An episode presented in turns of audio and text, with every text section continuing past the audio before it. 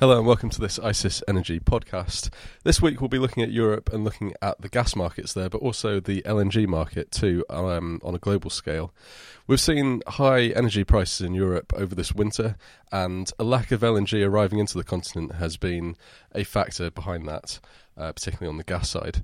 My name's Ben Lee, and here with me today are Tom Rogers and Ed Cox, both from the editorial side at ICIS looking at gas and LNG. Tom, just start off then, can you tell us a bit about what gas prices have done and how LNG has played a role in that over the winter? Yeah, well, you mentioned sort of energy prices being broadly bullish, and that's really been a trend since the end of summer and, and through the winter. Um, there's a number of factors at play there. Um, one, it's been a pretty cold winter so far. Um, another is that storage has been an issue, especially in the UK, with problems at its largest storage site. Uh, but yeah, LNG has also really, it's not so much been a dry January as it's been a dry winter, really. Um, what are the reasons for that? Maybe Ed could give more context on the global picture around that, but in in in, in essence, essentially, the, the, the prices, despite going up, haven't been high enough to incentivize sellers to to bring them to Europe. Okay, so I guess Europe's needed the gas, but maybe not to the extent that they're willing to pay for it to get it from elsewhere in the yeah, world at exactly, this point. Exactly. Um, so it's really a case of towards the winter, whether it gets to a point where the supply system gets tight enough that that price comes up enough that you get the LNG players start to look at Europe as a attractive venue to sell onto. Okay, Ed, that might be a good point for you to maybe explain a bit about um, that price dynamic there and whether we can expect any vessels into Europe going forward, and maybe why we haven't seen any today. Yes, Ben, I think there's a north south split. So we have seen this price rise in particularly Spain, southern Europe bring in more cargoes this month in February, which hasn't been the case in northern Europe. I don't see a huge amount of LNG coming in the next few months, actually. I think the focus will switch away from East Asia as a premium market more to the Middle East, potentially South America, Argentina as buyers. Um, in terms of European demand, we'd expect that to reduce over the summer. We're really talking about where Qatari volumes go to. The US is not really going to ramp up massively this year, it's next year in terms of new production. So, where will the Qatari volumes go?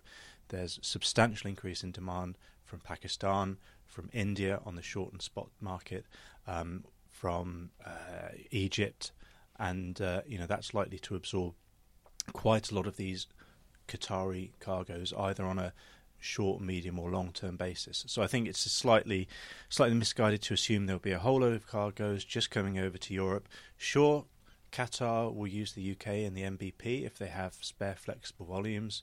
Um, but even if on paper the price looks reasonably competitive, I think there are more compelling demand cases and contracts in place now outside Europe. So this flood, you know, it may build up, but it could even not be this year. It might be 2018, 2019 when we have a growing production from, from Australia and the US converging on the market. Okay, so could be a while yet before we see some some more LNG cargoes coming into Europe um, in large quantities. We, you mentioned the south of Europe there, and there there are some cargoes due into the south of Europe um, in February. Was the price incentive there? I mean, what happened to to incentivise that? I think it's a good example when prices do rise to parity or a premium to East Asia. We saw in Spain, very, very short in January, prices went up. They've secured more contractual and spot cargoes in February.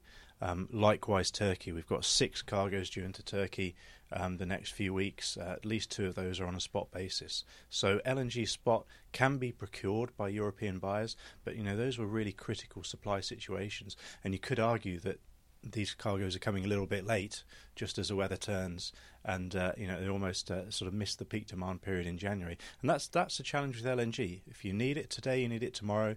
You're not going to get it. You need pipe gas connection. Um, so um, so there there is a, certainly a role for LNG there, um, but but that really emphasises where the pipeline connectivity is lacking in the south, and, and obviously things are better connected in the north. So LNG is still more marginal. Okay, so shifting back to the north of Europe and some of the more liquid hubs in Europe. So, Tom, looking at the NBP gas hub in Britain, um, what's the demand outlook likely to be there over the summer and maybe the coming winter? And can we expect to see prices rise to, to a point where LNG might be incentivised to come in? Well, I guess the, maybe the more interesting mm, nearer term month could be could be March because there's always a level of uncertainty over March as a shoulder month between the coming summer, which we might, as Ed alluded to, sees a bit more Qatari volumes returning to the mix. Um, because it's it's usually when gas stocks run pretty low, and because of the issues at Rough, they're going to run very low because that's when they're empty ahead of this period when they inject. Um, but there is still a potential for it to uh, get pretty cold. Um, the obvious example was back in 2013 when that happened. It got really cold in about March, April, um, but critically, and then there was a there was a eventually a price spike that was actually driven by an outage, and the LNG eventually came. But it's emphasizing what Ed said about just the interconnectivity of that part of Europe, and that there would probably have to be a sus- sustained cold period in um, in the near term, sort of towards towards summer, and uh, some sort of infrastructure outage. Even with declining production in the UK North Sea and from the Netherlands, there's still strong sort of flows coming in from Norway and from sort of Russia as well. So, yeah, it, it, it's you know it's not unfeasible, but it would take more than just maybe a cold snap for it to sort of drive that LNG flow. Okay, thanks for that, Tom and Ed. So, Northern Europe is is a bit more interconnected than the south of Europe, uh, which means that it is less reliant on LNG that, than the south. Um, but nonetheless, uh, LNG will be an important supply source going forward. If you'd like more information, please go to www.icis.com, and we have an analysis tool called Edge, which um, you, recently you were able to monitor plant running rates for LNG plants around the world using that tool. Um, so, it, if of interest, please go to uh, our website. Thank you for listening.